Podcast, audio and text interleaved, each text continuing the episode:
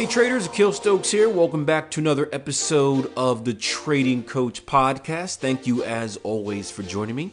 I had a very interesting conversation this morning with uh, one of my best friends. He he called me this morning asking some financial questions. And just to give you guys some background, this is a, a friend that he knows nothing, really about nothing about money, nothing about investing, and I don't say that. I don't. I don't mean that in a way where he's uh, an idiot. He's he's a, a, very intelligent guy. He holds a high position at um, a fantastic university, the top university in Pennsylvania, and uh, just he's just not knowledgeable about the investment side. He he's never been financially educated, which is something that a lot of people um, share and I can go off on a whole rant about the school system and, and how it's it, how horrible it is that they don't really teach about financial education.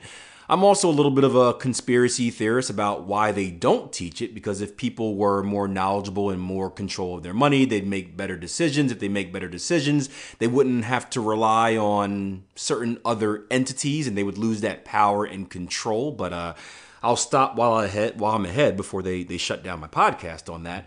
Um, but every time he has a financial question, he calls and asks me. So this morning he called and he was asking about um, money market accounts and interest rates and, and stuff like that. We did have the, the interest rate hike a few days ago. So he was kind of asking, hey, you know, what effect does that have on this and that? And we got onto the topic of investing because he's always wanted to take his his I guess his investing to the next level. And he's been slowly doing baby steps with, you know, savings accounts, certificates of deposits, money management. Um, and he's ready and willing to take it to the next level. He's just very scared. And the reason why he's scared is because he doesn't have a lot of that knowledge. So I was talking to him a little bit about investing this morning and trying to make him understand that it's really not as complicated as many people think. And I think one of the reasons that people make it complicated is so you can give them business, right? If they make something seem like, oh, you're not smart enough, you haven't been educated enough to to do this, um, then you must rely on them, the expert, right, the quote unquote expert, to do it for you, and then they can, you know, take an account management fee, commissions, what have you. But in my opinion, it's really more common sense. And and when I was in an investor, and I still am an investor in different things, but when I was uh, when I first started in the stock market um, as an investor, I never had any of the traditional uh, background as far as education goes. I was a business major in college. Uh, however, I switched majors my first year after my first year because. Well, I struggled in math class. I struggled in micro and macroeconomics, and I just didn't understand the concepts. And it was funny how after I graduated, I kind of came right back into that realm. And aside from the basics, uh, supply and demand, um, I didn't really need any of that knowledge. And while we're on the topic of supply and demand, understand that supply and demand is not a numbers game, right? It, it's it's a concept game, and a great book if you it's a relationship game, I should say, and a great book you should read if you haven't already. It's a big one, so watch out. Is Basic Economics by Thomas Sowell. It's uh, it was a book that was recommended to me by my trading mentor Jason Stapleton, and it was really the first book that kind of got me back into economics. I was so scared because again I was bad at it. I, almost failed out of it in college, and you know I I didn't want to approach it. And reading this book just gave me a lot more confidence because it was essentially the same way that I had made a lot of money investing by relationships.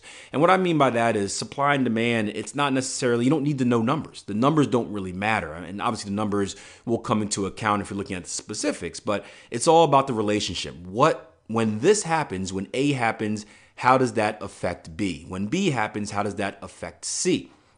I gave the example in the live trading room the other day let's say we're talking about milk and there's something happens with the milk cows and there's not a lot of milk being produced, right? So what effect does that have? Well, if there's not a lot of milk being produced, that means the supply of milk is lower, right? The supply of milk is lower than what the demand of milk is. Therefore, or then, you can raise the price of milk and people will still buy it. And you can take vice versa. If there's an oversupply of milk and milk is sitting on the shelves and it's it's expiring and the store can't sell it, what can they start doing? They can start marking down the prices. Um, in order to meet that demand. We had to we actually went on a whole rant about um, why I shop on certain days of the, the week when it comes to grocery shopping. Why I shop on Wednesdays and Thursdays because you get the cheapest prices because you know the end of the weeks are the busiest days where the the bigger shipments are coming in. And anyway, oh, I kind of live my life by these principles. But we were talking about investing this morning, and one of the main reasons he didn't get into investing or hasn't gotten into investing yet is because he's scared. He's scared of not having enough knowledge. He's scared of losing money. And I was giving him an example of a recent investment call that we made on Nike and, and how you really have to do the opposite of, of what people are, are thinking. And I think it was Warren Buffett who had a great quote that said, um, you want to be you want to be fearful when everyone else when everyone else when everyone else is greedy you want to be fearful when everyone else is fearful you want to be greedy and, and i directed uh, this quote to the, the recent Nike situation. Nike recently put out an ad, a controversial ad with uh, Colin Kaepernick, who's a controversial figure here in, in the U.S., maybe other places as well. And when we were looking at the stock in the, the after hours, we saw that the stock price was falling off. I think it went from about 85 to maybe 79, something like that. And we were looking at this area in the live room. We were talking about Nike, and we're saying, okay, aside from this isolated incident of this this controversial move or whatever, um, do you have any other red flags with Nike long term? Right? Is this company going to fail? Right? They recently had earnings that were kind of below expectations, uh, but bigger picture, I, I, think everyone would be bullish Nike, right? It, it's positive. It, it's the the top brand out there, and so the question is, when we, when the markets open up and you see this dip because because everyone's panicking off this whole ad situation, are you going to hop on the train of panicking and maybe uh, sell your shares if you have them or avoid Nike? Or are you going to be greedy? Are you going to look the other way and say, hey, people are selling. I'm getting something that I value. I'm getting something that I believe has a bright future. Am I getting it at a discount? And those are the opportunities that you want to look for in the market. And I gave the example of buying a shirt this morning because, again, just to kind of relate to my friend, I said, Imagine you have this awesome dress shirt, right? The it, it's it's the perfect fit, it feels good, and this dress shirt usually costs you forty dollars, right? This is your number one shirt. You wear it every day, a, a different version of it every day. You just switch the tie up because men, we can get away with stuff like that. And let's say you usually buy it for forty dollars. Well, let's say you go to the store and you see this same shirt has been marked down for thirty dollars. Are you afraid to buy it, or are you thinking about buying maybe two instead of one? And he's like, well, yeah, I would, I would buy two. It's ten dollars cheaper. Why not? Okay, so what if you come in the store the next week after that, and that that shirt that was normally twenty dollars, or normally forty dollars, is now twenty dollars. You're getting a fifty percent discount. What would you do then? He's like, I'd, I'd, I'd probably go in and buy as many as I can. I said, why?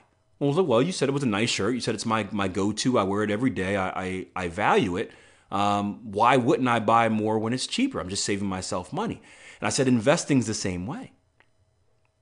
If you are someone that values Nike, if you are someone that has a very positive outlook on it, and originally it was costing you $85 a share to buy, and now you're going into the market and selling at $75 a share, why are you fearful? Shouldn't you be greedy? Shouldn't you be looking at that and saying, I'm getting a $10 discount per share? Shouldn't I want to buy more? And it was at that moment kind of the light bulb went off. It's like, oh, I get it now. And, and it's hard to do. I mean, easier done with the shirt. Because when you buy a shirt, there's no chance of losing money on a shirt. When you, you buy a stock, there's a chance you can lose money on the stocks, right? So there is a there is a, a psychological difference there, but the principles are the same. If you value something, the cheaper it gets, the more you want to buy. And we are talking about timing on when he should get involved. And I said, I, I do expect, right, the stock market to crash. Right now, everything's just been rallying up. You can kind of close your eyes and pick anything and make money. Um, I do expect the stock market to crash, right? We're in this state of kind of this this weird euphoria, and it can't last forever. But at the same time, I've been I've been thinking the stock market was going to crash for the last like three four years. So who knows when it's going to happen? But if you start educating yourself now, you start kind of playing the demo game, right, where you pretend to invest, you just start getting in the habit of kind of identifying what stocks you may be interested in and, and whatnot. when that crash does happen, or I guess if that crash, I guess we could say when it is certain, right? It can't, you know, it can't go up forever, can it? We can't just keep cheating the game forever. Um, but when that crash comes, you're going to see a lot of discounts in the market. And if you're a young investor out there, when those discounts come, oh, you better be ready to pounce. You can't be fearful right? You can't look at it and be like, "Oh, everything's dropping. I I I, can't buy it." No, it's the exact opposite. When everyone else is fearful, the, the great Warren Buffett, when everyone else is fearful, you need you need to be greedy. So as that stock price drops from fifty dollars to forty dollars, you should be looking to buy. If it then goes from 40 to 30, you should be looking to buy some more. If it goes from 30 to 20, you should be looking to buy even more, right? Keep buying on the way down, establish your position because when it eventually rises back up, assuming you're looking at a good stock, you know, I'm not saying do this with uh, some risky penny stock, you'll probably blow everything, but uh, you know, just you know, imagine a blue chipper, something like that. Um, you're going to be able to get involved in a much cheaper average price than what others were. Because I'll tell you what, everyone else is going to wait for that stock to start rallying up, bounce back from, what did I say, 20, bounce back from 20 to 30 to 40 to 50. They're going to buy it while it's on the up end. And they're going to get a much uh, a much worse price. And that was a conversation we had this morning. And I said, so start very very basic. My first stock was Apple, right? And the reason my first stock was Apple because it was very simple, right? Apple was releasing something called the iPhone, right? At the time, or uh, yeah, the iPhone. At the time, cell phones. I'm to date myself now. Cell phones were just getting really popular, like the like the new smartphones, not just like the the flip ones. The new smartphones were becoming more popular.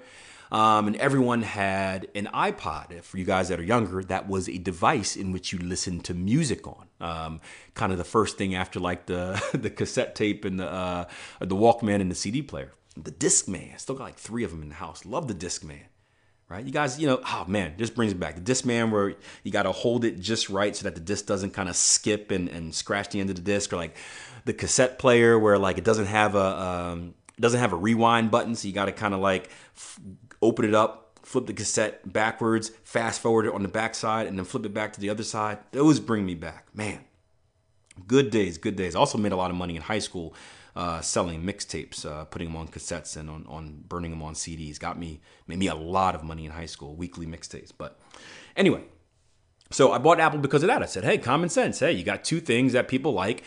It should work together, right? So use that common sense knowledge to make your investments. And then as you get more more comfortable, right? Then you look for the next level down. So not only oops, just hit something on my my my screen, excuse me. Um, so not only are you not only are are you asking yourself, okay, well we got we got an iPhone. I, I believe that, that that should be good. But now you're asking yourself the next question. Okay, well, who's making the parts for the iPhone? Right? Because if the iPhone's going to be popular, right? And there's company B is the one producing the graphics card for the iPhone, then as the Apple stock rises, as the iPhones do well, so should the stock of company B who's producing this very important part for the iPhone, right? And that's where you're going to find some of the cheaper ones because we're talking about the price of something. I bought Apple at 100 bucks. This is back like four splits ago, right? And my friend, I'm like, you may not, you know, he's got I think about a thousand dollars to start investing with. I said, you know, you may not want to buy any Apple um, or buy a, a, high valued stock because you just you what you want to get two shares. So you may want to find a cheaper one that's directly associated with it. Therefore, you can buy more shares of that cheaper stock and maybe get a bigger bang for your bucks. And he's like, "Oh yeah, that makes sense." So again, no numbers. Um, you should be able to look at a financial statement and see if the company's doing good or bad. And I'm, I'm, not saying you don't want to do research. You always want to research something before you buy it. But what I'm saying is, when I was an investor, the main, my main investment decisions came, at the end of the day, they came from common sense. I would double check, I would do research, I would make sure everything's healthy and make sure there's no red flags there. But most of the time, it was common sense. Does this make sense? And really that's what mattered to me. And i don't i don't know if that's the, the, the right way to do it. I don't know if that's the right way to teach it. You probably have some expert investors out there that are offended by me saying that but i can tell you what it, it worked very very well for me back then. It still works very very well for me right now. And for anyone that's new to investing that's how i would recommend that you start.